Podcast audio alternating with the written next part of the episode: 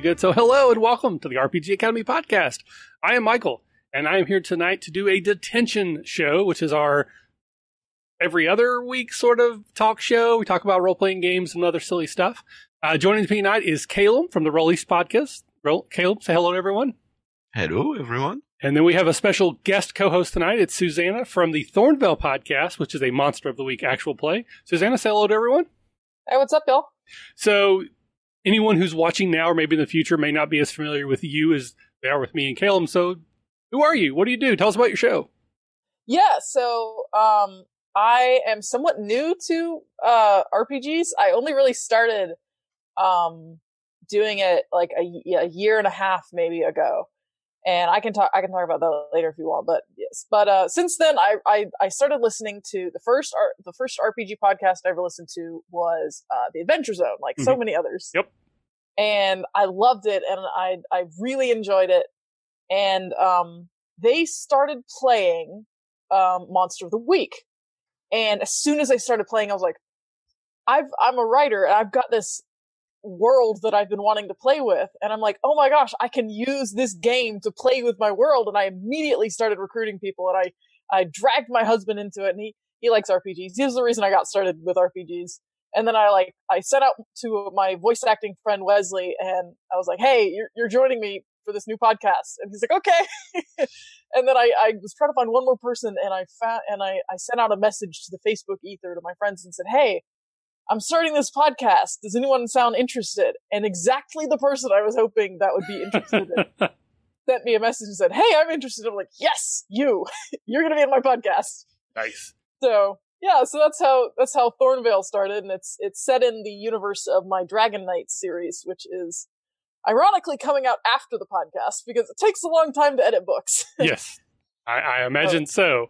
Um, so that series should be coming out in uh, October. So, where can people find your podcast? They want to listen to it. Is it the usual places? Yeah, it's everywhere. Um, the fastest way you can find it is uh, Anchor, and then Spotify is like 20 minutes later. Okay. Uh, we use Anchor to host, so I usually post the Anchor uh, links because those update on like instantaneously. Okay. Versus takes a couple of hours to get everywhere else. So and I, I usually post like three or four hours ahead of time from when I say I'm going to post it. Because I'm hoping that when I post the link, like if people don't want to listen on Anchor, they can go to the other ones and they're already updated. Gotcha. I don't know if it works, but. so, how long have you been doing the show then? Uh, we started on May 3rd. I'm looking at my calendar. 3rd, yeah. Friday, May 3rd.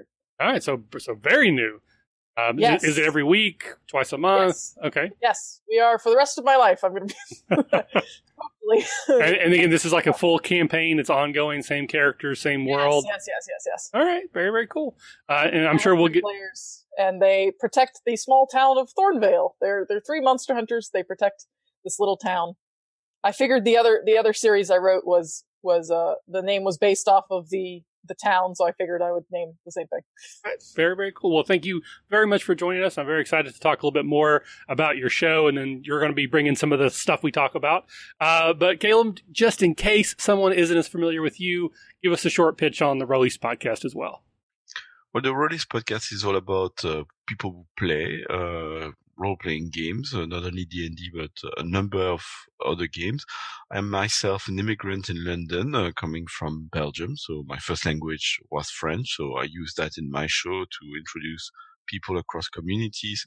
And, and the pitch of the show is that it's a proudly London-based show of tabletop RPG fans across the channel, the pond and beyond, because we've got loads of visitors coming to London and when they come, I'm happy to interview them uh, in person rather than do Skype and stuff. So, uh, for instance, hopefully next week I'm interviewing a Finnish RPG fan. Uh, she she just started playing role playing games because that's also that the role is. We got uh, seasoned players and we got uh, brand new players, and yeah. The only thing is that I got a big editing backlog, so if I do Dude, I feel that she will be the proud first uh, episode of 2020. oh, wow. Yeah. well, yeah, that's, man. Oh, man. That is hardcore. My next episode was recorded in Barcelona, actually, uh, with the RPG club there. and my current episode was recorded at MCM Comic Con London when Critical Role visited us there. Mhm. And uh, yeah, interview even well, not I guess it doesn't count as interview when you stand up with the you all grab the microphone of the panel and you, you ask a question in the middle of the audience. But I asked uh, a number of cast of shows and films if they ever played any role playing games, and there are some uh, revelations which are interesting. Oh, very, very cool. Well, it's always a pleasure to have you. Uh, and again, for anyone who might be watching or listening now or in the future, um, the Rolistes Podcast was one of the proud members of the RPG Academy Network, which sadly no longer exists. But Kalum himself is still part of the faculty. He's one of the few uh, that has been still very much involved in what we do outside of the network. Uh, so very happy to have Kalum part of the ne- uh, part of the, the family, the faculty, even if the network itself no longer exists. All right, Film studies. right, and, And and other things like the tensions. Uh, but let's get into the show. So the first thing we like to do is a short segment we call "What You Drinking." So Susannah, I'll start with you. What you drinking? So I remembered that you had this, and I was like, "Oh, I'm, I'm going to be boring. I'll be drinking my vitamin water." Um, and then today I went downstairs to uh, go check my mail, and there was a box of booze that was sitting on my and I'm like, "Well, that's strange. I didn't order a box of booze." and so I saw that it was uh, it was for the the the the box had like the name of the apartment that was right next to mine. And so I brought it over and I knocked on the door thinking, oh, I, they probably, um, like they, they probably delivered it to my house instead of theirs or my, my apartment instead of theirs. So I knocked on the door and these people ended up moving and they said, oh yeah, we just put it there because we're planning on taking it downstairs to throw it away. And I'm like, well, if you're throwing it away, can I have it? and so this was the only thing I could find that I liked. And this is passion fruit Rita, which is a sparkling margarita. Huh. And I drink that. Uh, 'Cause why not? Absolutely. it's free. It's free. It, again, yeah, free. Like Free is free. Uh, so quick shout out to New York, New York Tater. He's one of our regulars who joins us. He's uh, in chat. So welcome, New York Tater. All right, Kalum, what are you drinking? Well, I'm totally topping everyone. It's two in the morning here in London. Thank you very much. And I'm drinking just some water. well, I I am right there with you. I got a little sparkling H2O myself. Uh, I'm a teetotaler. I don't drink alcohol ever, anyways. Uh, sometimes I have soda, but uh, for now, got some water. All right. So now we're going to move into the first official part of the show. And this is what we call extracurricular. And basically, we're just going to talk about whatever we want to talk about. Uh, usually it's movies, TVs, books, songs on the radio, new games we're playing, new podcasts we've checked out. But it can literally be anything that you want to spend a few minutes talking about. Uh, Kalum's showing me his chest for some reason. Uh, so I'll start with Kalum on this one. Uh, what's been going on, buddy? Extracurricular. What do you want to talk about? Well, I was pointing not at my chest, uh, like the fools looking at the finger when I point at the moon. Uh, I'm sh- showing my beautiful T-shirts of uh, Hawkins Power and Light from Stranger Things. Ah, okay, okay. Yeah, I, Man, I just finished that. yeah, I totally did not get that. Uh, I did not finish the third season Oh. yet, but oh uh. I think uh, I think people have noticed on Twitter that uh, Will Bayer is very keen on playing D and D this season. Yeah. yeah. Can we just play D and D? give My theory is that you should try, you should offer to play some Vampire the Masquerade, so the There you go. with girls' friends and the girlfriends could join. First of all, why the girlfriends are not joining? They should be invited. And second, yeah, they it could be much more smooching if they were playing Vampire Masquerade than, than, than Dragons. What episode are you on? Ah, I'm episode eight, I think. Oh, actually, no. Uh, well, Well, that'd be maybe the eight. last one. Yeah, it's no, it's just, it's uh, yeah. The next one I'm gonna watch will be the last one, so it's Oh, dude, dude, I can't say things. Yep. No. I want to say No. things so bad, but I can't, so I'm not gonna. I just Well, finished episode eight like two days ago, and man, it was oof, oof, guys. a good season. They, they, they sort of turned everything to 11. Uh. I was thinking Spinal Tap, not even Stranger Things. Uh, and, uh, yeah, there's, they they definitely go for the 80s and uh, things get a bit crazier. Not, not necessarily just with the supernatural. I think they did a good job. I think the next one is the last one. Uh, I, I expected this one to be the last. I'm curious how they're gonna top that, uh, but it's really enjoyable. I find. Yeah, uh, the first season of Stranger Things it kind of came out of nowhere. This whole Netflix thing, like no one even knew what it was, and I remember like I started seeing things on Twitter, people talking about, "Hey, have you seen this?" And it just sort of snowballed into this phenomenon, and I loved season one. I mean, just hundred percent. Oh my god, it was amazing. Season two, I thought was a bit of a sophomore slump. There were parts of it I really liked, but overall, I thought it was kind of a downward trend. there was an entire episode they could have just not had in season two. Yeah, well, they were trying to do a backdoor pilot and make another show about this other character who's one of the other. You it wasn't know, a good idea. No, it was not a good idea. Uh, but I think season three is a return to form. Um, yes. I still don't know if it's as good as season one, just because I love season one so much. But it's it's close, if not right there. And you've seen all all of season. Yes. Three. Yeah. Okay. Okay. Cool. Yep. Cool. I, I have seen it all. Uh, what do you think of, uh, without spoiling it, what do you think of the end credits scene? Um, I, I liked it, but at the same time, I was like, do we need this? I don't, I don't know. Again, I don't want to say anything because, like, Kalum, I don't want to spoil it. So we'll have, we might, might, might have to revisit that. Yeah. About. yeah. But anyway. Also, does anyone know the name of the guy, of, of the Russian guy that kept beating on Hopper? Or are we just going to call him the Terminator? He's just the Terminator. Yeah. Pretty much straight up. All right. So, anything else, Kalum, going on you want to talk about? Uh, also, so uh, I'm finishing. I'm, I'm, trying to finish the Avatar trilogy. Uh, somebody told me, by the way, that it's not a tri- trilogy but a tetralogy. So I'm like, but uh, it's quite cool. The main character, Midnight, is in the Hades, in the underworld, so the the, the realm of Myrkul. Uh, I don't know if the two of you are familiar with that? Because yeah, no, oh, because Michael, you, you you're more of a D and D nerd than, than, I am. So it's set in the world of the Forgotten Realms. Oh. Uh, quite like the concept. Uh, two gods stole the tablets, the two tablets of fate and destiny, from uh, the main god who got mad and not knowing who stole it, he threw all the gods uh, in the realm of the humans in avatars, uh, telling them, well, you, you are condemned to live among the humans until you find the tablets. And because of that, everything is a mess. Magic is a mess. There's a lot of plagues and crazy magical effect going on. And you follow the main character are humans. They, they run into Mystra at some point and they need to, um, they need to find the tablets. And one of the characters who start, let's say, chaotic, neutral, already quite chaotic evil. His name is Cyric. So that I knew before reading that Cyric is the name of a deity of, um, I believe, murder or something. So I expect that. Well, I really like his arc actually. cool. Very, very cool. Uh, so New York Tater mentions that it's 9 p.m. in his place and he's drinking coffee and he watched the entire Stranger Things on the fourth, so uh, so he can not be spoiled with it. All right, so awesome. Thank you, Kalum. All right, Susannah, what's been going on? What do you want to talk about? Uh, well, so I guess the biggest thing in my life is that my apartment hasn't been heated or hasn't been cooled for a week, and oh. it's been like in the 90s.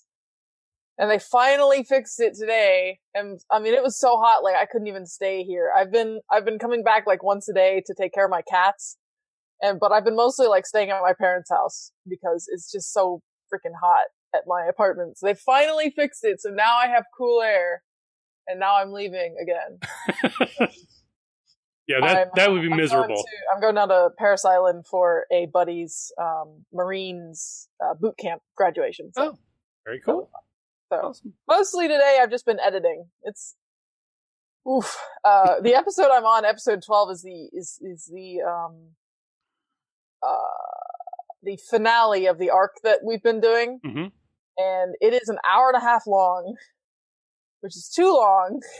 It was two. It was like two and a half hours before I cut out a lot. There, we had like 30 solid minutes of just recorded technical difficulties. Oh no. Which is kind of entertaining to listen to because it was a lot of me going, ah, just frustrated.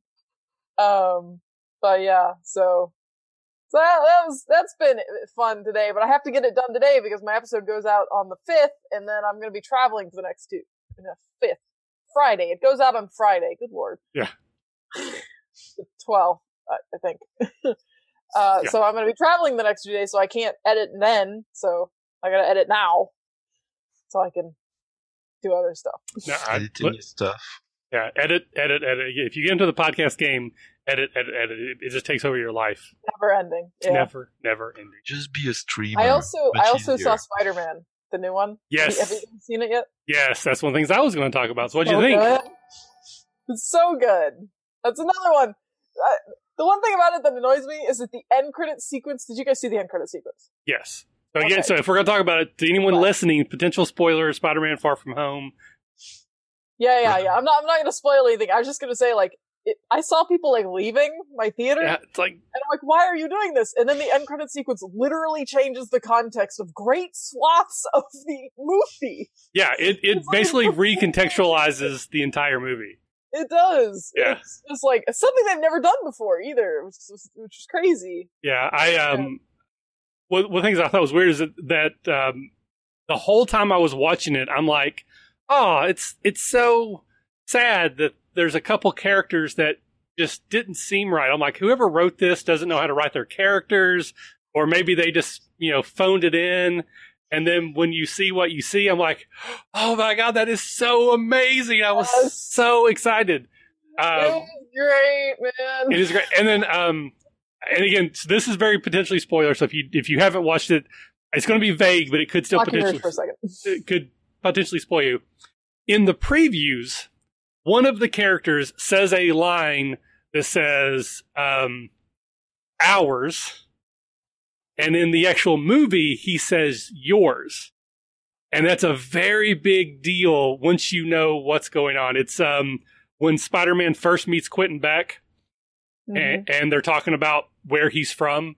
There's a line that one of the characters says, Yeah, yeah, yeah, yeah. "Yeah, yours." In the previews, they say "ours," and I think that's very Yeah. Oh. intentionally. Marvel's so freaking sneaky. Yeah, I know. Like in Endgame, uh, this is there's no there's no way nobody's seen Endgame at this point.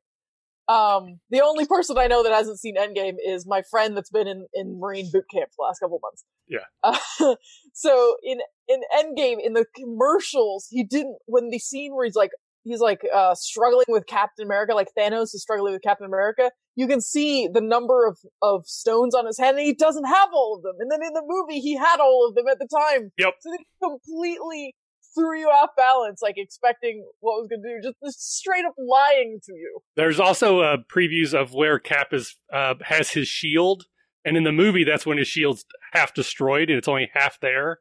So they had to go in and actually add the rest of that. So in the preview, it looked like his shield was whole, and you didn't know that it had already been like cut in half. I mean, did you Yeah. yell with joy with Maybe the? we shouldn't talk about Endgame because your your your buddy in the chat there doesn't hasn't seen it. somehow. Oh, just watch Infinity War this week. Okay, all right. Yeah. it's really good though. It's really good. it's really good. At It's some so point good. his shield gets cut in half. I So think it twice, I. I would say Okay. like I think Infinity War is a better movie, like from from like a screenwriting perspective. But Endgame hit me in the feels a lot Oh, more, yeah. and I had a lot more like fun with Endgame. Yeah. like Infinity War was like a super fun movie, and there's a very good reason for that. But like, oh man, Endgame was good.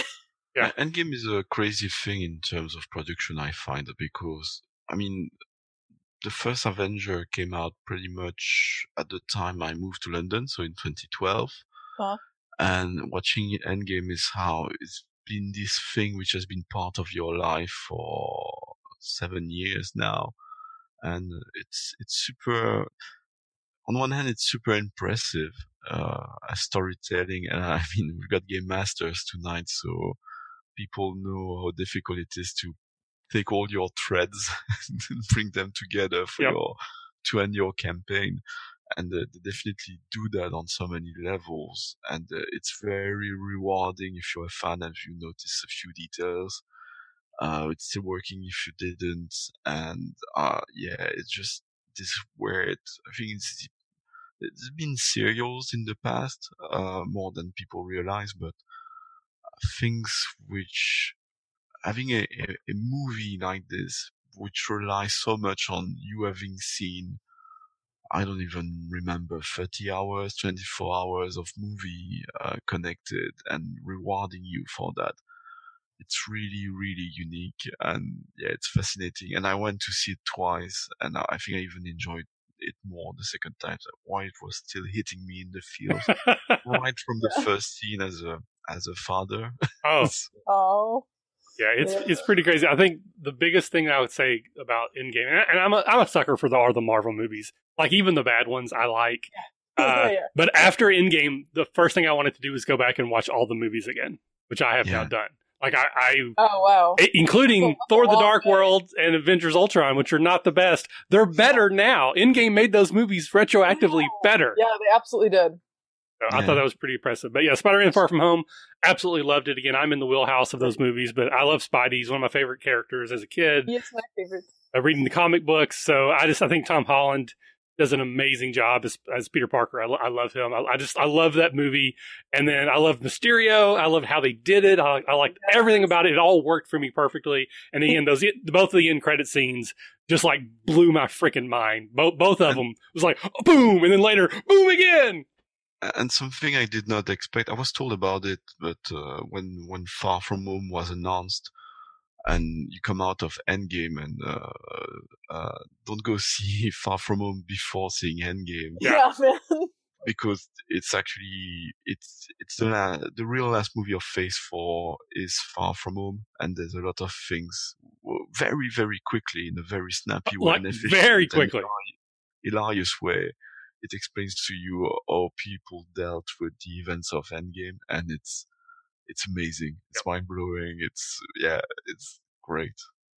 Uh, so the other thing I was going to talk about, which we chatted just a little bit before we went on air, um, I ran Monster of the Week last night, and that was the first time I've ever Oh. ran a Powered by the Apocalypse game. Is I've only played like two or three times, so I'm very new to that system style of game.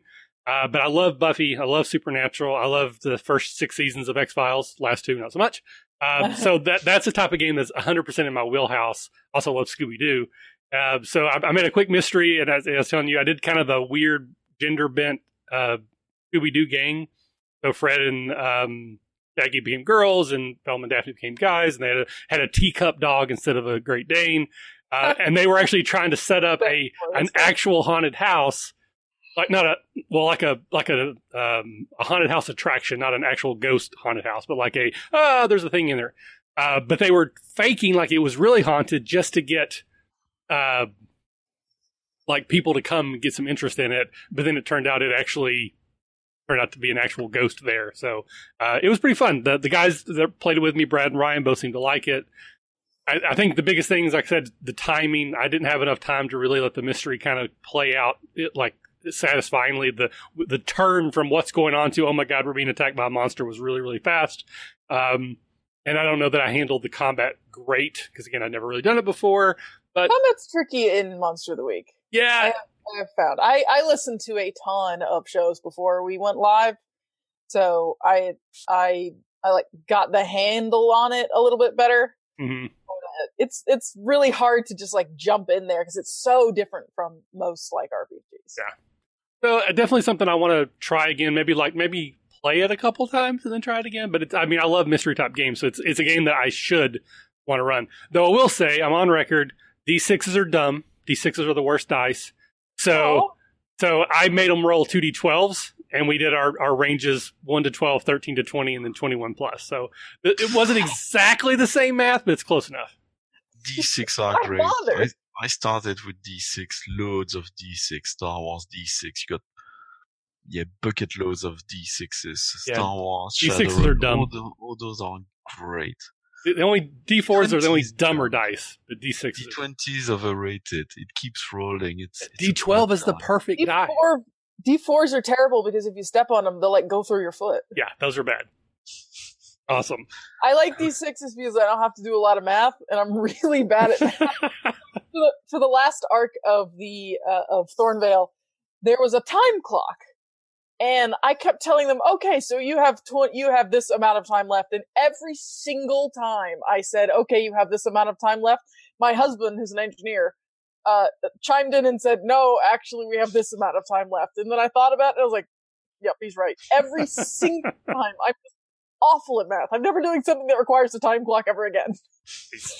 Uh, so New York Tater jumped in about the, the dice for Catacon this year go to seven because D6s are dumb. So we have a D7 at the Catacon this year. Alrighty. So with that, we're going to move into everyone's favorite part of the show is when we do improv badly. Uh, the first game we play is called 10 Things, and this is a game where we will prompt one another to try to come up with a list of 10 things. And the idea is to do it as quickly as possible, so immediacy is more important than accuracy. Uh, Susannah, you are the guest, so you can choose would you like to give someone a prompt first, or would you like to receive a prompt first? Uh, I want to get it out of the way, so so give give me one. Oh, Okay. Um, 10 villain. Yeah, you're a Spider Man fan. 10 villains you would like to see in Spider Man 3. Spider-Man villains? Yeah, so like the next movie, who do you want to be the villain? We've already had Vulture, then we had Mysterio. Who's the main villain in Spider Man 3? Uh, let's see if I can name ten Spider-Man villains. Uh, Kingpin, One, Kraven for sure. Definitely want to see that as the next one. Uh, Green Goblin, three, uh, Hobgoblin. four, Uh, I don't. Uh, I'm such a Spider-Man nerd. I should be better at this. Um, uh, Black Cat. five, Oh no, I'm gonna switch to Batman villains. Uh, Joker, Six. Penguin. seven.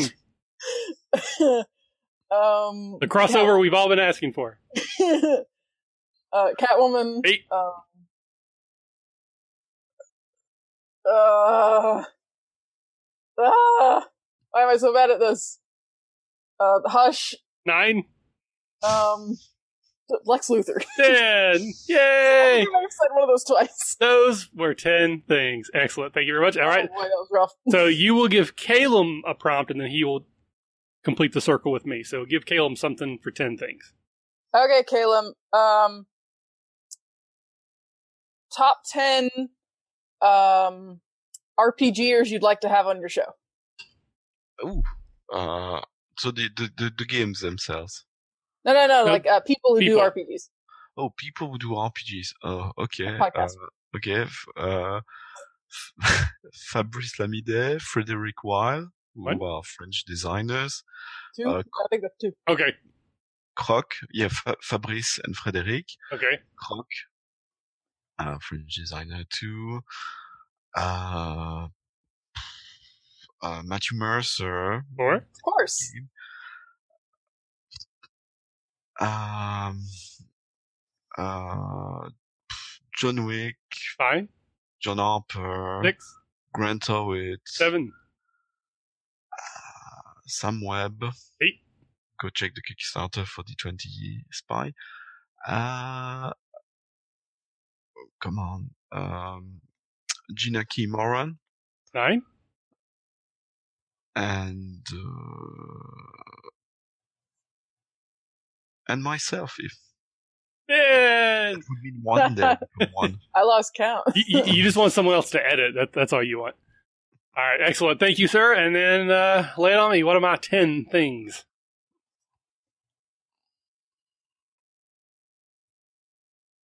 Oh, sorry. Uh, your 10, uh,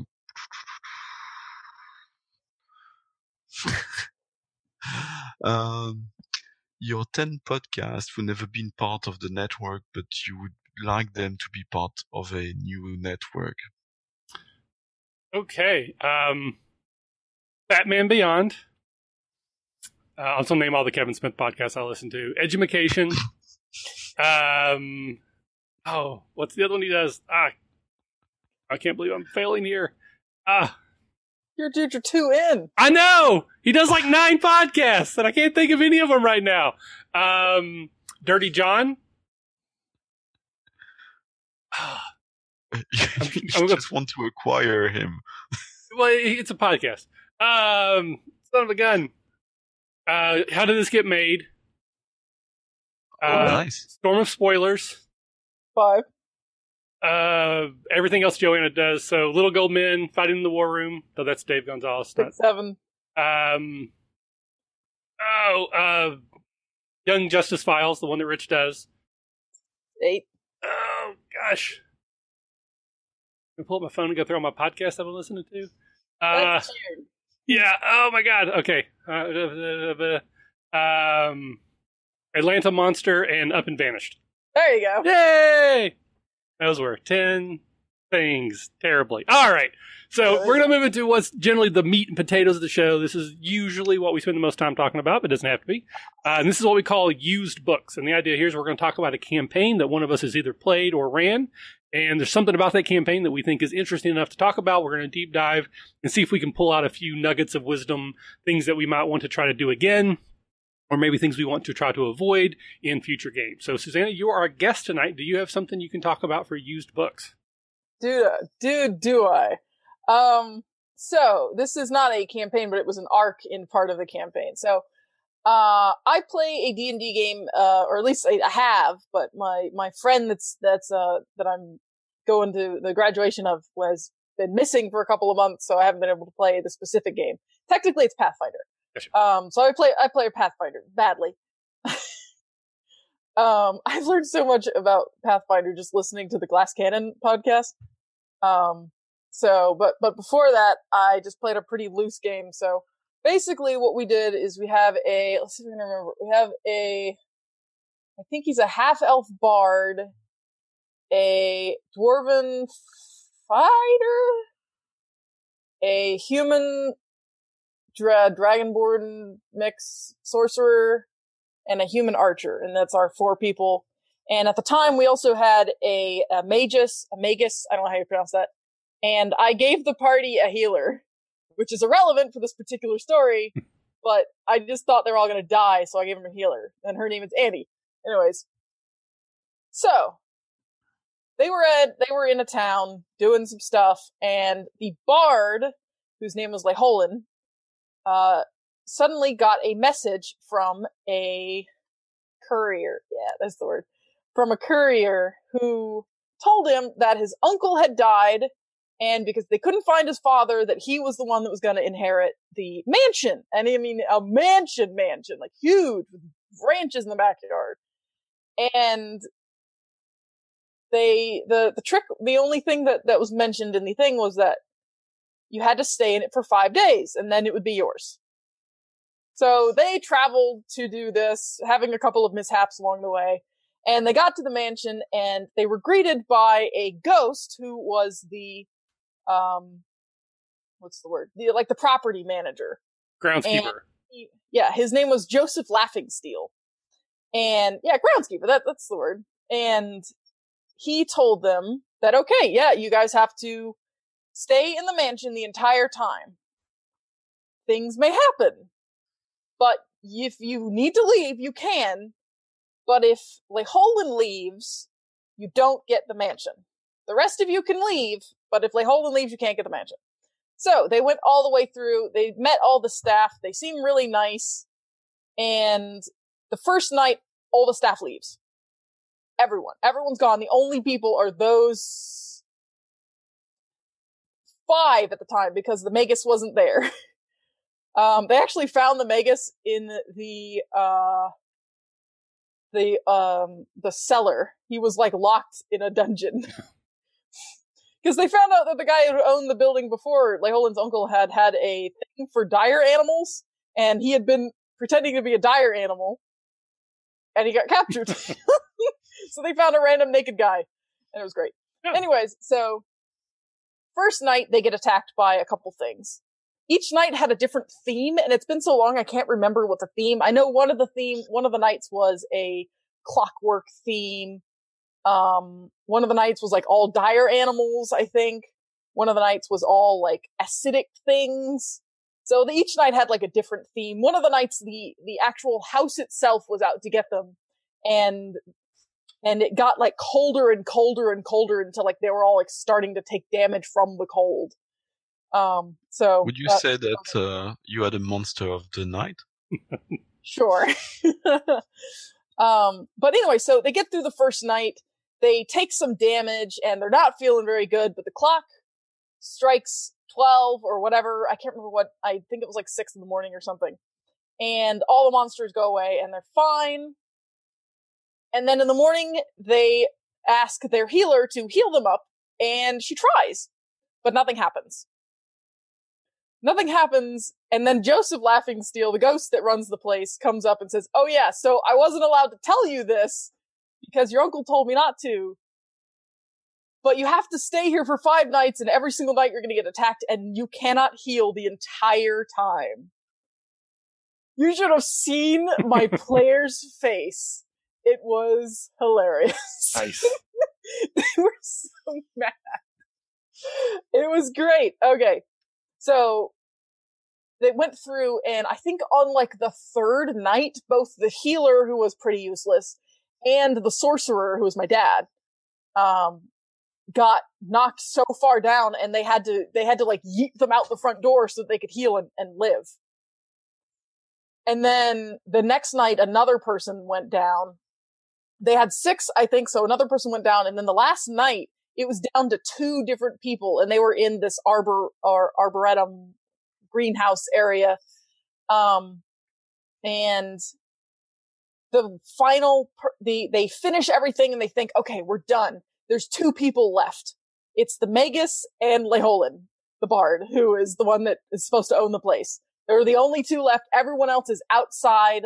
I think one of them got like terrified into running through the glass wall. it was awesome. And Joseph Laughing Steel, the ghost, comes in before the clock strikes whatever time and starts clapping and says, Good job, good job. You guys did amazing. Except one more thing. And he starts attacking them. And Joseph Laughing Steel was the final boss. And it was so cool because I could never have predicted this. Like they were on like three hit points each. Like they had nothing left. And the, and we're going to talk about the ghost in your, in your, in your other part of the podcast, but Mhm. like he's brutal. and I was just like, oh, he's gonna, he's gonna demolish him. You're not gonna get the house. And I, I was, I was really worried that they weren't gonna be able to like do it. And then I had remembered that the Magus had done something earlier where he found the head of the household.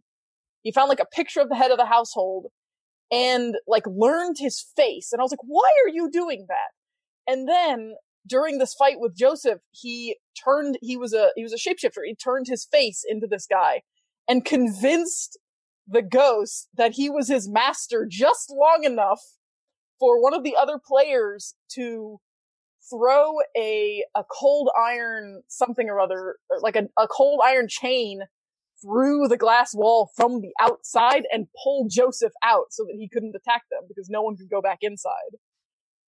And it was so glorious. And I was just like, I never, ever could have thought that was going to happen. Like I, I never would have imagined that he would have like persuaded his way out of doing it. And not only like, it wasn't even the bard doing the persuasion. It was, it was the Magus. And I was just, oh man, it was so amazing. It was, so, it was just like, it's the most fun I've, I've, I've ever had like playing, except when I did the cliffhanger in the last episode of Thornvale. okay. So, so I guess my first question would be, is what were you planning to happen? So you're talking about how you had no idea that what what what ended up happening would happen. So when you created this encounter, you're like, hey, this will be fun. Like, what did you think was going to happen? What was your plan? My plan when I when I created the whole thing, I I kind of designed it so that I would pick different monsters every night, and I would kind of tailor it to how they were doing because Okay. I wanted it to be difficult but not like impossible because I wanted them to get the house. Like I Mhm. thought that'd be really cool if they had this like base of operations where they could. It's close by to this other place that they needed to go for the main like storyline, and so what I wanted them to do was defeat everything. But I mean, I had to hold to what I already had planned. And I, what I already had planned was that Joseph was going to be the one who was the lead, who was the final villain. And he, he was just doing his job, like basically, like Mhm. they, they actually let him stay on as like the caretaker. That's, that's what he's called. He's the caretaker. Gotcha. Um, because he, he was just like, he was just bound to do this because he's like bound to the house. And what I, I, I what I, I never thought that two of them would be, would be down so quickly but I, I was getting a little nervous when the like the third night came around and there were two of them already outside. I was like, oh, that's a problem. Uh, I don't know. So- this is so- harder than I thought it was going to be. So did this whole week in the game occur in one session, or was this something that happened over It multiple sessions? a couple. It was Okay. like in I think two or three Okay. of a couple of hours. Yeah, So, it was fun. So again, Each fight took a long time. So uh, yeah, that makes sense. Um, especially if you're playing Pathfinder. Uh, so Yeah. I guess the other thing that I'm thinking of is just obviously this was something that was important to them because otherwise they would have just been like peace out and then left. So did you know that the mansion would have been enough of a of a of an item or loot or whatever that they would want to? Uh, were you as surprised maybe that they did stick it out? They didn't just walk away when things started to go bad. no, no, no. They're they're they needed cash like real bad. Okay, And the like gave them a, a massive bit of disposable income to use afterwards. all right. So like I knew they were I knew they were going to try to stick it out as much as they could. Um I didn't know how well they were going to do. Gotcha. All right. So, what would you have done if they had failed? If the rolls had gone the wrong way, or if they just like, yeah, all right, this is too much and left? Would that have just been gone, or did you have any sort of like contingency plans? I really didn't know. I I I thought they'd be able to do it and they did, barely. Um but like I was just going to let them not get the place. Like if if it happened, like they had to do this. That was like the way the house worked. I was just going to say like, yeah, sorry guys. I know you've been doing this for 3 sessions, but no, you failed. This is Yeah. You you get to live, you know, you can you can live Consolation prize, yeah. And they had already made friends with a bunch of the NPCs in town over time. And so they probably would have like stayed there for a good amount of time. But no, I, I would have just, they don't get it. There's no prize, you lose. So, what I thought you were going to do when you were telling the story, what I what I thought was going to happen is that the ghost had set the clock forward an hour. And they were going to walk out. And it was actually five o'clock and not six o'clock, and they lost at the Oh, very that end. was so oh, mean. I know. I was like, that's. What I was like, oh, that That would be so so awesome, cool. but awful. All right. So, Kalum, do you have any questions for Susannah? Anything about that that you would want to maybe dig into a little bit? So you, you said you were considering it. Uh, I don't know if you did it in the end. I, I really like the idea of that you, because yeah, you you manage through luck and opportunity to make it just like you wanted. You wanted them to be at a you know at the edge at the very end to succeed. You know early, which is what we're trying to do so often. So you said you were considering that you would adapt the monsters some nights based on all they were doing. So I guess to to keep them from dying uh, slightly too fast or too slow. Did you did you do that in the end? Did you make any amendments to to lower the power of the, the monsters except the, the very final one? No, I really didn't. I didn't. I, usually, the way I did it was in the number and like t- in like you know like challenge rating of the monsters. So I would say like, okay, so they had a hard time with this. Um, in each of the monsters had like their own special thing. Like that was a problem with them. Like one of them, like I think I don't remember if the Cold Night even had a monster. I think it did, but I don't. It's been so long I can't even remember if the Cold Night. It was just like literally the house. No, it did. I think that was the Clockwork one. I can't remember. One of the one of the nights was like all clockwork creatures. Um, but it, I know I, I didn't, I didn't change the monsters at all, but I changed the number of monsters if I thought they needed a little less or a little more, you know. Um, but I, I never changed the monsters honestly, that's way too much math. Man, I don't, no thank you. So that's one of the things I, I know I've talked about this before, but just in general, one of my philosophies when it comes to uh, building encounters, because I usually just make mine up on the fly. I don't do a whole lot of pre planning. Is I set up encounters that that can happen in waves very easily. So Mhm. I I think there's going to be three ogres, but if it seems like you know they're going into this encounter underpowered, somebody didn't show up, so they, they already wasted their spells. I may only have one ogre show up, and then if Mhm. they end up wiping that one out because somebody rolls a natural twenty on the first attack, then another one just shows up. You know, like I, I can I can either bring them in or, or not based on how I think it's going because I want the encounter to point to be difficult. I want it to be challenging, but at the same time, I expect the players to win every time unless they just Yeah. make really bad decisions or, the dice are poor. They're going to win, but I also but I want it to be fun and challenging. So that's one thing I just encourage people to do is when you're designing encounters, build in waves of creatures or changes like the environment. Uh, you know, again, maybe on round three, a fissure opens up and lava comes out, and that changes the the battlefield. And you Yeah, can that's a good idea. and you can play with it. Like if things are going really poorly, maybe the lava cuts off some of the goblins, so they now can't attack the person they were going to attack. So you're not saving them, but you're just creating like a temporary respite for that character, give them a chance to get a healing spell or something in. Uh, but um, which I'm also pro fudging. Like I'll I'll fudge dice all day long. I know not everyone does. It's totally cool if you don't, but I do. Uh, but when you sit down to design an encounter, the goal is to make it fun. But you have very limited information. Like all you know is what you think the players might do, what you think might be fun for them, who you think is going to show up. But when the game is actually starting, you now have more information. You know who actually did show up. You know who is using their spells correctly. You know how the rolls are going. So to say that you can't make changes to what you decided before the game starts once the game is going, I just think is silly. Whether again, not, that doesn't mean you're fudging dice, but just changing the number of creatures when they come in. Uh, you know, I'll change hit points. Like if if there's only two hit points left when you hit the ogre, there's a good chance the ogre's going to die. If you say a really cool thing and you know you hit it with a natural twenty, I'm not going to be like, oh, there's two hit points left, and the next person gets to kill it. Like I'm all about doing that kind of stuff. I'm I'm very much rule of cool, and I think um, uh, I think it was also helpful to have a night that was a little less dangerous in in terms of well, it, it was incredibly dangerous because the cold night was really it was it was a lot of fun for me to run because basically like the the way I designed it was that the cold started going from the top of the house to the bottom of the house. And of course, the players decided to stay in the observatory, which was the top part of the house. And so they immediately started getting the cold. So that kind of put them off to a disadvantage in the first place. And then they had monsters they were trying to run from. And the way they ended up fixing it was they had, they ended up in the, um, in that greenhouse I told you about because it was like the warmest part of the house and and it started the cold was like creeping closer and closer and one of them I don't remember why was somehow uh, uh, immune to cold something I don't know if he had a spell or what right. happened but some someone was immune to cold and they had a bag of holding and so they're like hey can we just stuff everyone else in this bag of holding and then get down into the basement and then lock the basement and then just keep fires burning on either side of us and I'm like you can do that. Sure, yeah. Nice. I don't know if, if that's how bags of holding work.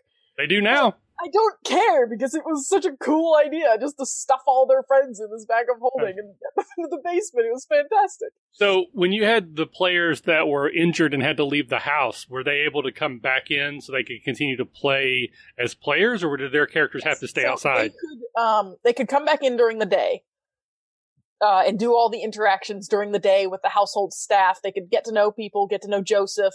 Like they loved Joseph. Like at the end, they loved the they they ended up like they were so betrayed when he ended up being the final villain. And then and then they were just like so happy when he, when he was like, "Look, I had to do this. Please, please don't make me leave." And um, so it was it was fun because they could come back in for like all the role play stuff during the day. Uh, and then as soon as all the servants left, they had to leave. But um, like I said, in the final one, they were in this, uh, this glassed in greenhouse. And they're like, hey, if we burn a, if we like blast a hole in the window, can we do stuff? Because the idea was like, if you came in and you weren't allowed to come back in, that you, you would just like incinerate instantly. Which is why when they got Joe, you could leave, but you couldn't come back. Which is why when they got Joseph out, that meant it was game over. Gotcha. So they, they were like, hey, if we blast holes in this, in this glass area, can we like um, can we like send down these chains and like pull monsters out? And I'm like, yeah, sure. and one of, at one point, my dad was like, hey, do I find any cold iron? And I'm like, if you roll for it, you can. And he rolled like a 30 something. And I'm like, yes, the blacksmith somehow has cold iron chains. I don't know why, but you rolled really well and I'm going to give it to you.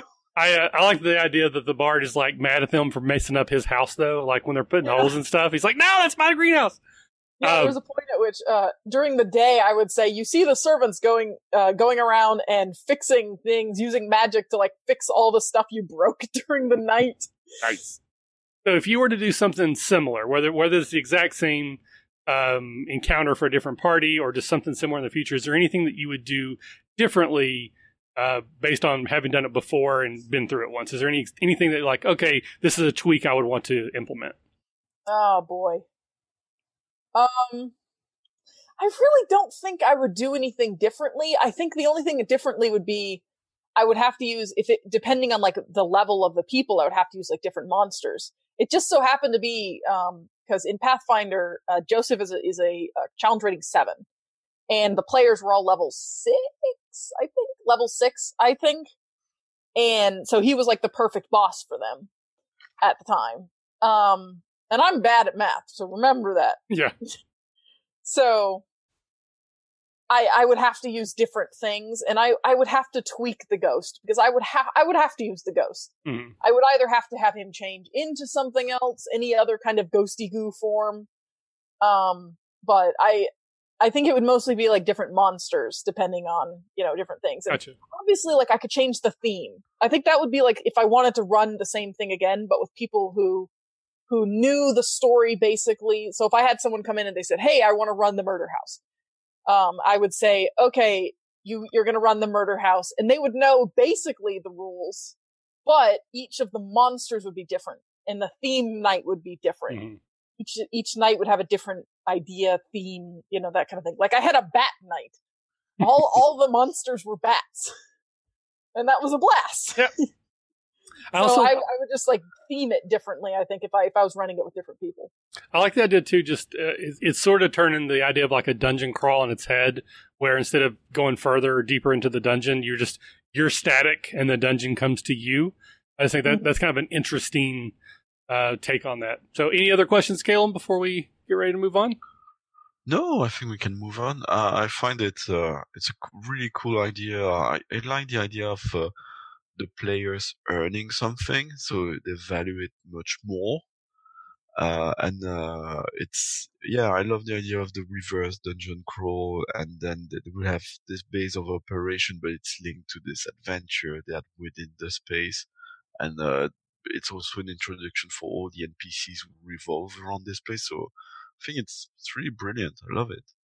Very Yeah. very cool. So before before I go on, I should mention I I didn't outright steal it, but I got the idea of having a place where no one can heal from uh, the adventure the Adventure Zone arc, the Suffering game. Okay. Um, mine, I thought mine was nicer, but my husband said it was like much harder. I can't remember if they didn't, if they were allowed to heal in that or not, but I got the idea of just like this place where they kept getting punished over and over again and losing things. And I was like, what if they lost the ability to heal the whole time? But that, that was kind of like the, the, the initial idea of where it came from. And then it just evolved from there. back in back in my olden days as as a wee lad um, I had uh, I always played in homebrew worlds, and I had a world that was like post-apocalyptic. So it's like future tech, but it's all destroyed and you know in just bits and pieces. People don't know how to use Uh-huh. it. Very gunslinger, Dark Tower ish sort of thing. And um, I had certain places in this world where magic wouldn't work, like Magic Dead Zones. Same thing. There were certain places where healing magic wouldn't work. But not only if you were in there could you not heal, if you were injured while you were in there, that wound would never heal. Oh, so, wow. so if you take eight points of damage, you would have a scar. It would you could nev- never ever heal it, even if you left that area. Because I was a terrible DM and made terrible decisions. That's so rough. Um, so Shortman Ian mentioned cold iron in, in folklore is usually used against Fae. I know in the show Supernatural it also affects ghosts. Rock salt and cold iron also can affect ghosts because they always use their um, fireplace pokers to swing it like baseball bats. See, here's the thing. I didn't know anything about the cold iron thing, but a bunch of my players said, "Hey, this thing affects ghosts," and I was, and I looked at my husband, who's like the who at that point, like I had been I had been only GMing for like a couple of weeks, and I turned to my husband and I was like, "Is this true, or are they screwing with me?" And they're like, "Yeah, no, it's true." I was like, "Okay." so it doesn't affect ghosts, I blame my players because I don't. I didn't know anything about it. Well, again, if everyone had fun, then uh, then you made exactly the right call. All right, so we're going to And move it was ridiculous that they got it in the first place. Well, Like, true. Wouldn't have been cold iron just laying around. Yeah, but again, it, it was for a great moment. Well, it- that that's like the when you watch a movie and while you're in the movie you love it, but on the drive home you start thinking about how stupid certain coincidences were. As long as you enjoyed it at the time, that's all that matters.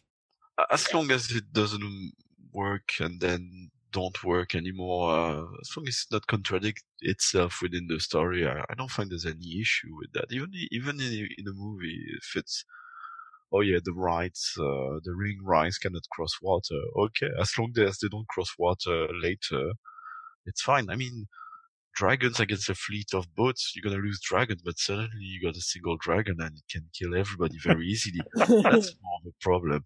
Yeah. Uh, you know, for a completely made up example that has no basis in any sort of reality. Um, Absolutely. Exactly. All right. So let's move into everyone's actual favorite part of the game uh, show, which is my least favorite because I hate it, uh, and that's where my fingers have been. This is our other improv. I got a question before we start. Like, you know, this is your your podcast. Like, you can just pick a different game. Uh, people would revolt. Like, we don't have a huge audience, but those who watch it, this is what they come for: is me doing improv terribly, and I cannot deny them that. Uh, okay. So uh, the game where have my fingers been against an improv game where we will give each other prompts and uh, we will create little scenes with our little finger people talking to each other based off of what the prompt is. The idea is to try and have a beginning, middle, and end. I often don't do that because I'm terrible at the game. Uh, and if you want to be really creative, you can even bring in like third people and turn it into like a whole big or thing. Uh, yeah, so New York Tater and Short Man Ian are both saying no, we cannot choose a different game. yeah. I All see right. that. So again, so Susannah, you are the guest. Would you like to go Uh. first, or would you like to give someone else a prompt first? Uh, you know what? I'm gonna give it to. I'm gonna give it to you. Okay. Almost set the bar really low for both of you. yeah. Great, perfect. That's that's you. You've guessed my secret plan. um. Okay. Your fingers are in the murder house. All right. So, and I also forgot we have to do the song too. So, where have my fingers been? I said, where have my fingers been? So, murder house. So, uh, yeah, seems kind of seems kind of strange. This ghost caretaker just kind of hanging around. Yeah, I know. Like, don't you think that like it would be really weird if like they turned out to be the main boss and like we had to kill them at the end? Yeah, that'd be really weird. Hmm. Is it cold here? Nah. Maybe we should go eat some cold iron. I think that only works against fake creatures. No, I'm pretty sure I watched Supernatural. It, it actually works against ghosts too. I read that somewhere. Oh, all right. That makes sense. Uh, want to get some Taco Bell after? Sure. And that's where my fingers have been. I love that Yeah. Supernatural and Taco Bell exist in my platform. Absolutely. All right. So I will give Kalum a prompt, and then Kalum will close the circle by giving Susannah a prompt at the end. Okay. So, Kalum, your fingers. But First, I'll sing the song. Go ahead. Yeah, yeah, sing the Oh, song. no. Okay. Yeah. Where have my finger been? Where have my finger been? Your fingers are in line to see Spider Man Far From Home when someone spoils the ending for you. Cool. Okay. Okay.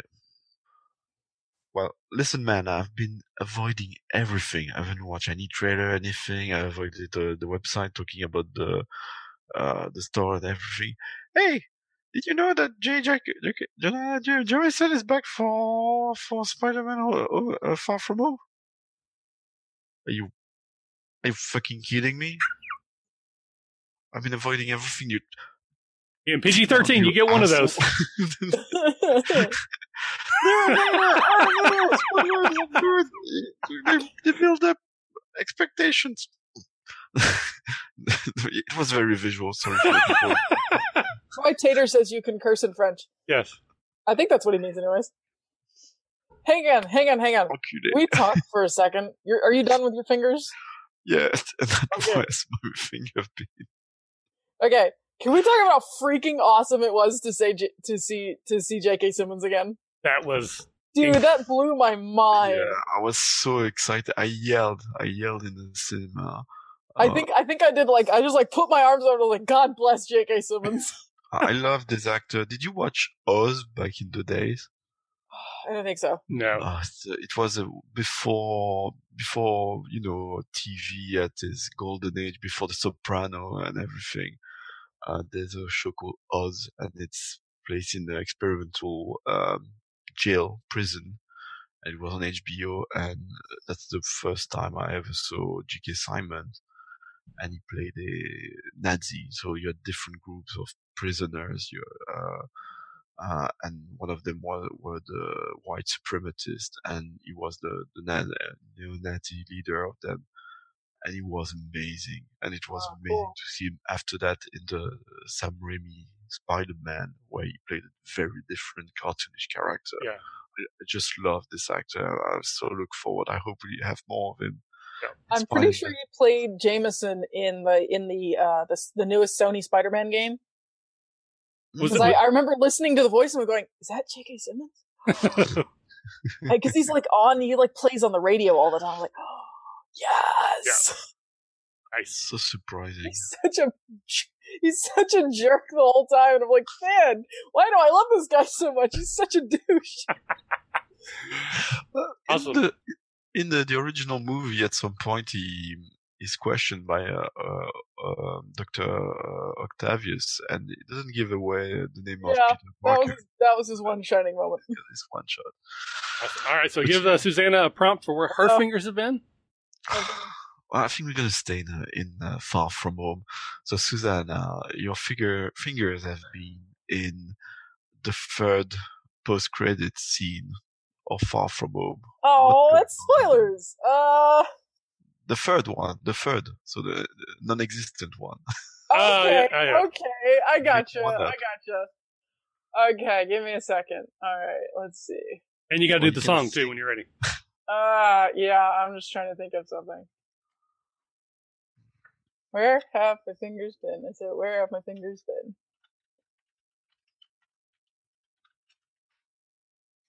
I think I'm Spider-Man's Wonder Nut number one fan.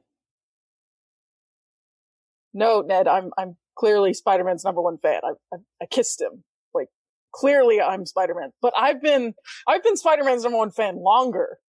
You're just like you just got here. And he's like, yeah, okay, okay, okay. Well, when you kiss him, you can say you're his number one fan.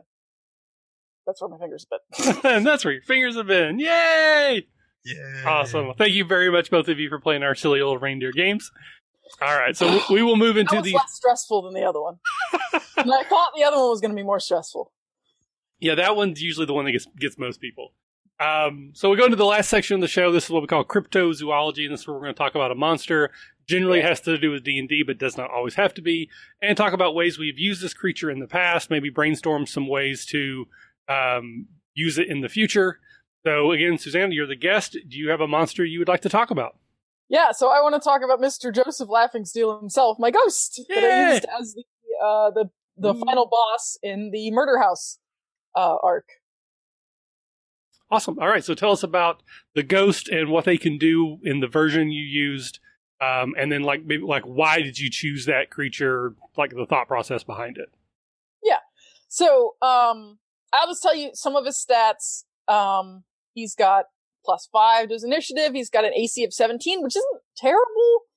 Uh, these are level six characters. He's not terrible. His health is only 73. I threw much meaner things at them. Um, he can fly, which is interesting, but the problem is he's also incorporeal. Hmm. Um, he can, uh, rejuvenate. he's undead, which means he's immune to a whole bunch of stuff and he has a melee attack that is 7d6 damage. It's only plus 6, which isn't too bad, but the four, the, the DC save is 18, which is kind of rough. Um, and I'm looking it up to see what frightful moan means. I can't remember anymore. I think when I read that, it was like it caused them to to flee, like a fright. Yeah, Effect. that's what it was. I couldn't remember why someone just bolted at the end of the of the uh, thing, but I think the last the last person that was in there before um what went down was was uh one of the characters and just just bolted out the out the glass of the place.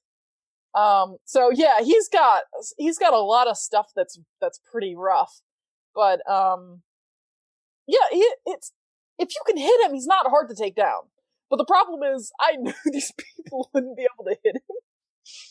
So That's so mean. Yeah, so other other than the cold iron that they use, generally you have to have force or magical weapons to affect a ghost, right? yeah, yeah, yeah. And we had the Magus, but like, boy, was he out of spells. he was out of spells. The only one left was the Bard, and he was out of spells. And it was it was just a rough night. Like they got their spells back. I should mention, like they got all their spells back at the end of the night, just not healing. Gotcha. Um, but yeah, so I I just loved it, and it had to be a ghost because Joseph was a ghost, and I really wanted Joseph to be the surprise villain at the end because they they were fighting plant things, and they that they were in the they were in the um forgetting the greenhouse, this arboretum greenhouse part, this like glassed in area, and they were like, this is where we're gonna have our last place, and like, okay, whatever, you're gonna fight plant things, so uh, they had just finished fighting these like really nasty like living topiaries, and they had them down and like, okay, we're fine. We survived. We got it. Like, there's no way she's gonna throw more crap at us. And Joseph comes in just, you guys did so good. Unfortunately, Now you gotta die. Now you're gonna die. Nice. So, Kalum, have you ever used ghosts in other games, D and D specifically, but uh, any other encounters that you've used ghosts for? No, I don't. I don't remember using ghosts. Uh, it's funny. I, I was thinking of what I would tell about if I was doing the use book and it was a campaign which uh, sort of ended in the Shadowfell. But no, no Ghost. Uh, I ju- just uh, want to say I really like the idea that you the ghost has been there for a while and people didn't know it was a ghost.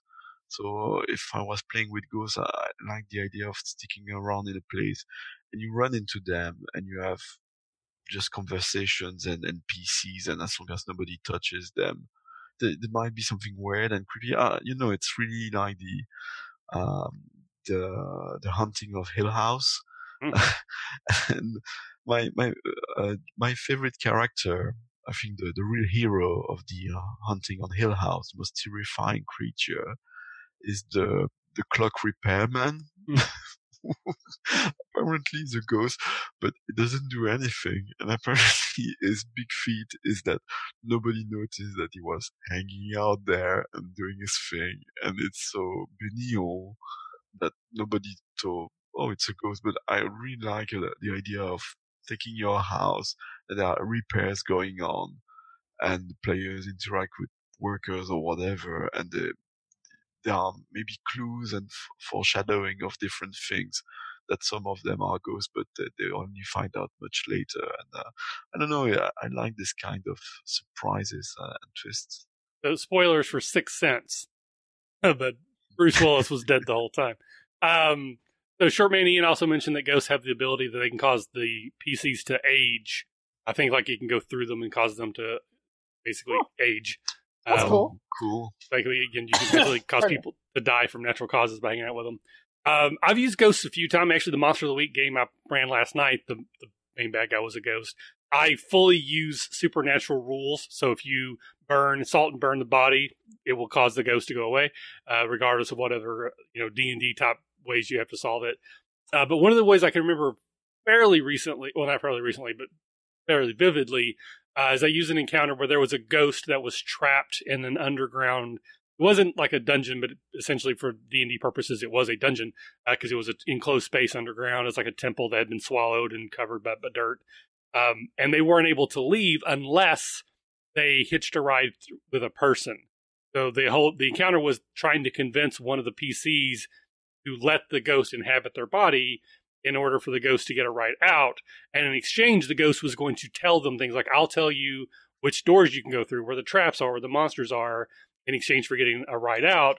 Um, so, so there's a role play scene to try to figure that out. And then the ghost didn't want to leave the body when they actually did get out. So then there was a fight for control. And then the other players had to like beat up their friend to make them almost die to make the ghost expelled, but not actually kill their friend. So that's probably the most like the top of mind use I've, I've had for a ghost.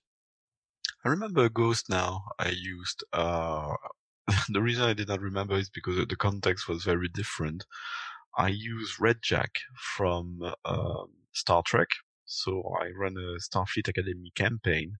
So for the, the people not familiar with uh, the original series, Redjac is a alien entity, ghostish, uh, but that entity was Jack the Ripper. So that's the idea.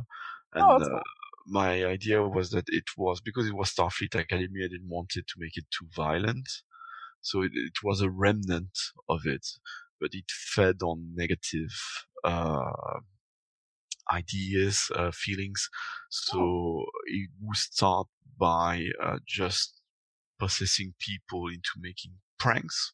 You know, on the Starfleet Academy campus was quite appropriate. It was a sort of the, the it was just before a sort of a homecoming thing, a uh, Hawkins dance, and so but the the pranks would become meaner and meaner and start to become creepy as he became powerful and he would leave clues, and uh, and the big reveal with the player was quite cool when uh, they found a letter and I, I took back the signature from a historic you know uh, whether or not Jack the Ripper existed is up to debate, but we do have uh, those letters. So he had the same signature and then ran it into the computer and said, "Oh, this is identified as belonging to Jack the Ripper." So the players were already like, "Whoa, that's it." Uh, and the computer started listing list of victims. Uh, London this year, Shanghai this year, and then this planet this year. And my player was not familiar with Star Trek, the original series, so they were yeah. like completely mind blown. what is going on? Jack the Ripper went to space. and and yeah, the, the final scene was quite cool. With the, the whole point was to find out he could not possess different people. So uh, yeah, the the player had to find out who was the possessed person among them. So it ended up they were in these, I don't know you call that in English, but you know, um, housing frat house, uh, mixed frat house. And they had to work out, the, the frat house was locked, quarantine, and that worked out who among the NPCs had Jack the Ripper within them. And it was all about, yeah, faking out, um, uh, Jack the Ripper, faking out being stabbed so he would be taken away Ah. teleportation in the hospital, but I put the pressure so that the, the players were very panicked. Say, okay, this is serious. This is a very serious wound. She needs to go to medbay. And we're, okay, uh, okay, we're gonna have her teleported. And just before they teleported her, no, actually, no, they did teleport her. and, then they realized, and then they call medbay. And I said, you just hear a few screams. And, uh, oh, no. Oh, nice. Uh, that's uh, fantastic. Yeah, that's pretty awesome. Uh, very very cool. I you know just uh, I, I love tying in somewhat realistic and then the, the lore of Star Trek. If you know it, it's like a bonus. But if you don't, it's still a cool encounter and still is interesting. Um, I do like the idea of having a ghost is more like an NPC, similar to how Susannah used um, the, the, caretaker, but maybe like the Thieves Guild, like maybe the thief, master thief is a ghost. They can't leave their lair, but they still want you know they still control people and send out people and bring people stuff. And um, that could be just a, kind of a cool um, npc like they've been around for a very long time. What do they know? How do they know it? And then obviously they're a ghost if anyone does try to fight them. You know kind of hard to do. Um, you think of any other like like non-traditional hit it with a sword ways that we can use a ghost? I mean, we already had some but any others coming to mind so I was just thinking uh, when you were talking about like uh, like useful NPCs, um, not an NPC, but have you guys listened to um, the Adventure Zone Dust? Nope. One of the characters in there was a ghost, and he had these like really cool like different abilities that he could do. Like he could be seen, heard, or felt, or something like that. I can't remember. It's been such a long time since I've seen it, but he could only do two at once. So he could be like seen or heard and seen and that kind of thing but it, it was it was really fun uh way to like you could actually like make your character mm-hmm. if you wanted to like you could make your ca- whole character a ghost. I was I was thinking about it because I was thinking about like it's not a ghost but like I'm listening to uh the Quest company right now and they have a skeleton in their group and I was like oh that's not quite a ghost and then I thought about this one like yeah so like you could actually like use a ghost as your own character and that would be super cool. Oh, that is cool Completely unrelated, but it made me think of this. I saw a cartoon, like a like a script cartoon, an animated cartoon, um, mm-hmm. of two skeletons, and they look over and they see like an adventure in a dungeon. They look at each other and they run over and they kill the guy and they rip his skeleton out. And the skeleton's like, "Thanks, guys, I was trapped." That's good. I like that. Awesome. All right. So, uh, for anyone again listening now or in the future, if you've ever used a ghost in a way that you think is interesting, uh, please let us know. Hit us up in the comments of this episode. Find us on Twitter, Facebook, and let us know about it. Uh, we're going to wrap things up, but we like to do a few moments of question and answer. So there's a bit of a delay. So while we're waiting for anyone in the audience who might want to ask any questions, and again, it can be related to D and D or not. It can be for any of us, but ideally for all of us. Uh, Susannah, one more time, who are you? Where can people find your work on the internet? Where can they go listen to your show? Yeah, so I'm Susannah. I'm the keeper of the Thornvale podcast. It's a actual play monster of the week, uh, set in a small island town in uh, off the coast of Florida, uh, where three monster people uh, or, th- or, three monster hunters uh, try to protect this small town and um, get their butts kicked doing it. Excellent. And again, so where can they find that show? Is it uh, Spotify, yeah, so you can iTunes? find it pretty much anywhere. If you search Thornvale, it's uh, T H O R N V A L E. Yeah, Thornvale. Excellent. And it's fairly new shows. There's not that many episodes. Pretty easy Yep. to binge and Our catch 12th up. episode is coming out on Friday. Friday, the and- fifth. I hear. No, no. awesome. Actually, it's the 12th, which is great because it's our 12th episode. Um, but yeah, I'm, I'm not good at math. All right, Kalum. Again, for anybody who wants to find your stuff, where can they get a hold of you? Well, uh, I'm available on uh, iTunes, on Podchaser, any podcasting platform you will find the Rolistes podcast. So the Rolistes, uh, so it's D, uh, like in English, uh, the, the, the English article, and Rolistes, which means role player in French, is R O L I S T E S. And uh, yeah, podcast, and uh, yeah, you can you can find us there uh, please come see me. Uh, I started the Rolistes vlogcast recently, which is not as well produced. I posted on YouTube, but uh, actually I created on TikTok. So I started doing TikToks uh, recently, which is interesting. and uh, I blame Senda from She's a Super Geek. That's her fault if I'm doing TikTok stuff. Speaking of Senda, I would be super, super thankful to anyone listening to this and going right away to vote for She's a Super Geek for the ENnie Awards uh, because I think they, it's overdue to get a gold ENnie for this amazing show uh, about one shots and uh, ladies as game masters. Can you post the link in in the chat so we can see it? Yep. Uh. I, I think they're disabled though, so it probably won't actually be an actual link. But if you just take the dot out, then people can get there themselves. Yeah. So, um, so as for myself, obviously the RPG Academy. Everywhere you search, if you find anything, it's probably me. If you search RPG Academy, it's not me. Let me know because then I got to go talk to somebody. Um, so Shortman Ian asked about a Catacon line. Say everybody excited. Uh, I am, but at the same time, I'm I'm disappointed that we haven't had as much turnout this year. It seems like I don't I don't know what's different. I don't know if we picked a bad weekend. I don't know what the case is, but we seem to have less turnout this year than we had last year, even though we've done a much better job, or Tom has done a much better job promoting it. Uh, so excited for the panels, but both of the games I had planned on running, neither one of them are actually going to run at this point. Uh, so that's disappointing. Yes, Susannah. What's that? So we run a convention every year called a Catacon. And Oh, that's fun. a, a line is our virtual online convention that we do about halfway through. So, so this coming weekend, uh, we basically have a bunch of DMs that are volunteering to run games over the internet. They're all free to play. Uh, we do ask if anyone has fun. If they want to donate, they can, but there's no expectation that they will. Uh, and we also have a bunch of panels that we're doing this year. Kalum's running one on gaming in the UK. I'm doing one on DMing. We got a panel on world building. We got a panel on being a good player. Uh, so we've got a bunch of different podcasting personalities. We're going to do the panels over Twitch, and then they'll be archived on YouTube and on the uh, audio only feed. Oh, okay. Yeah, I don't know if it's because I think there's QCC on that weekend, but you know, on one hand, we don't have a great turnout in terms of players, but uh, like last year, we got a great turnout in terms of game masters.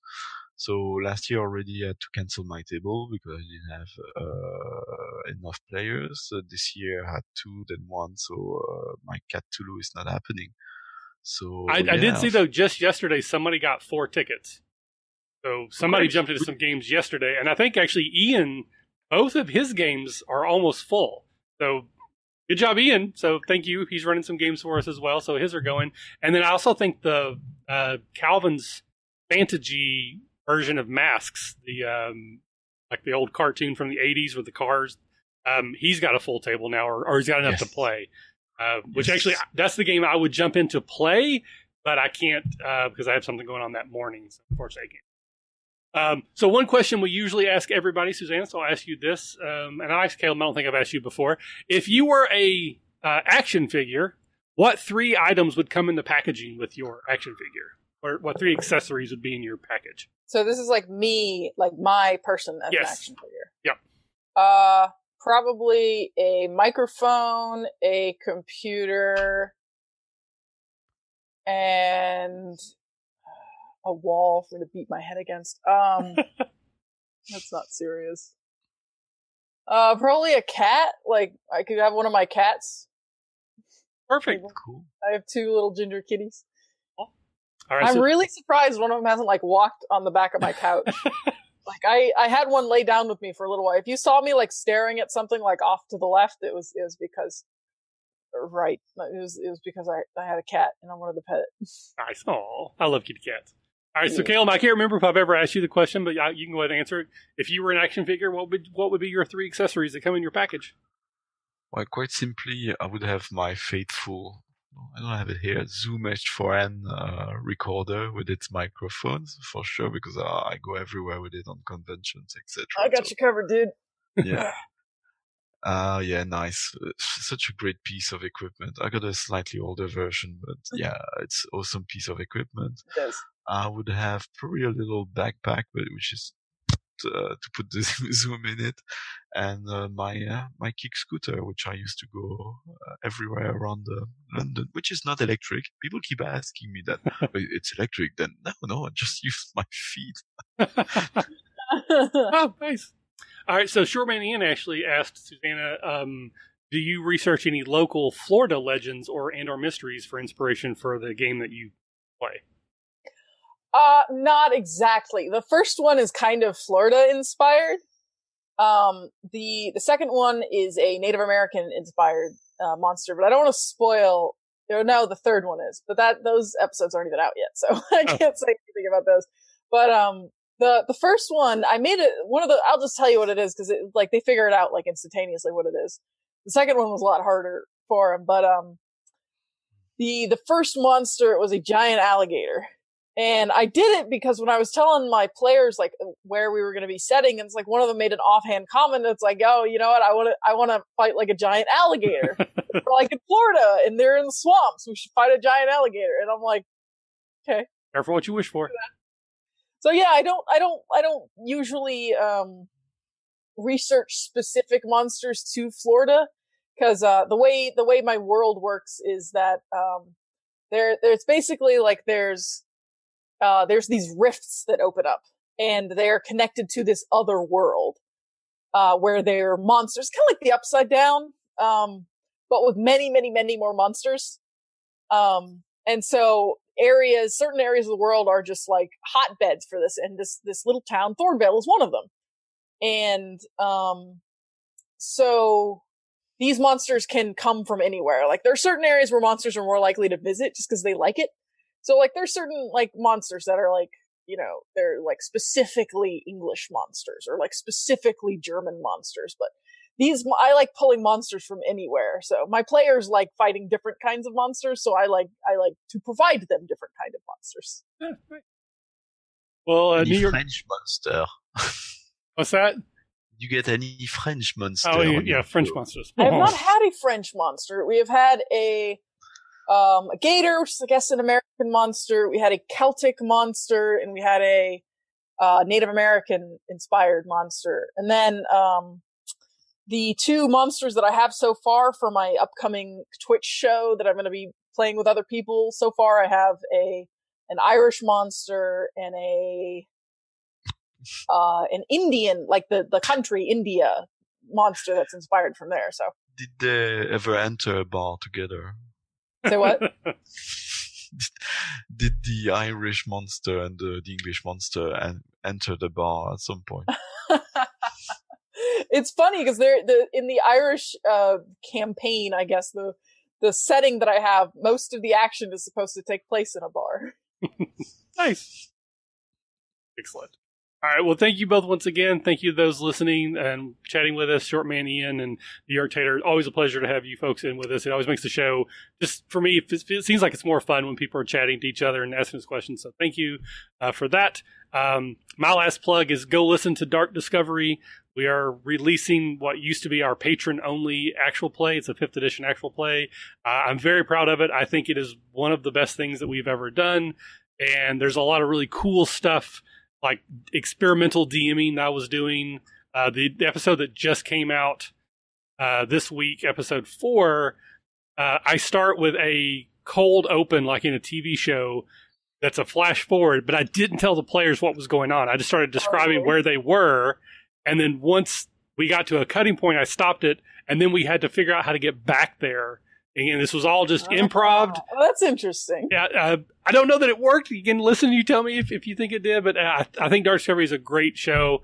Uh, I'm hoping more people will listen to it. And the the goal is that we are going to start a new campaign right around the time that this one ends. So, all right. So with that, we will give everybody the awkward wave out as I look for the button to turn everything off. So thank you both for joining me. Thank you in chat, and we'll see you next time. Bye bye. Thanks for listening to the RPG Academy podcast. We do this show out of love for the hobby and the desire to be ambassadors, welcoming more people into this community. All of our website content will always be free to use and utilize. But there are expenses related to the show, and if you enjoy what we do here, then please consider supporting us in some way. You can do so as simply as rating or reviewing us on iTunes or your podcatcher of choice. If you're going to purchase anything through Amazon or DriveThruRPG, consider using our affiliate links first, and then we'll get a small percentage sent back to us. You can do a single direct donation through PayPal using the paypal.me slash the RPG Academy, or consider joining our Patreon campaign at patreon.com slash the RPG Academy. And for a donation as low as $1 a month, you'll get access to lots of extra goodies, including bonus minisodes, invites to monthly one-shot games, one-sheet adventures, and more. Please consider following us on Twitter and Facebook, or join our Discord, where we like to try to keep the conversation going with our fans as best we can, and are always looking to talk and chat more. Or do none of that. Just continue to listen and enjoy our show. Because honestly, that's enough. Thanks. And remember, if you're having fun, you're doing it right. We'll see you next time.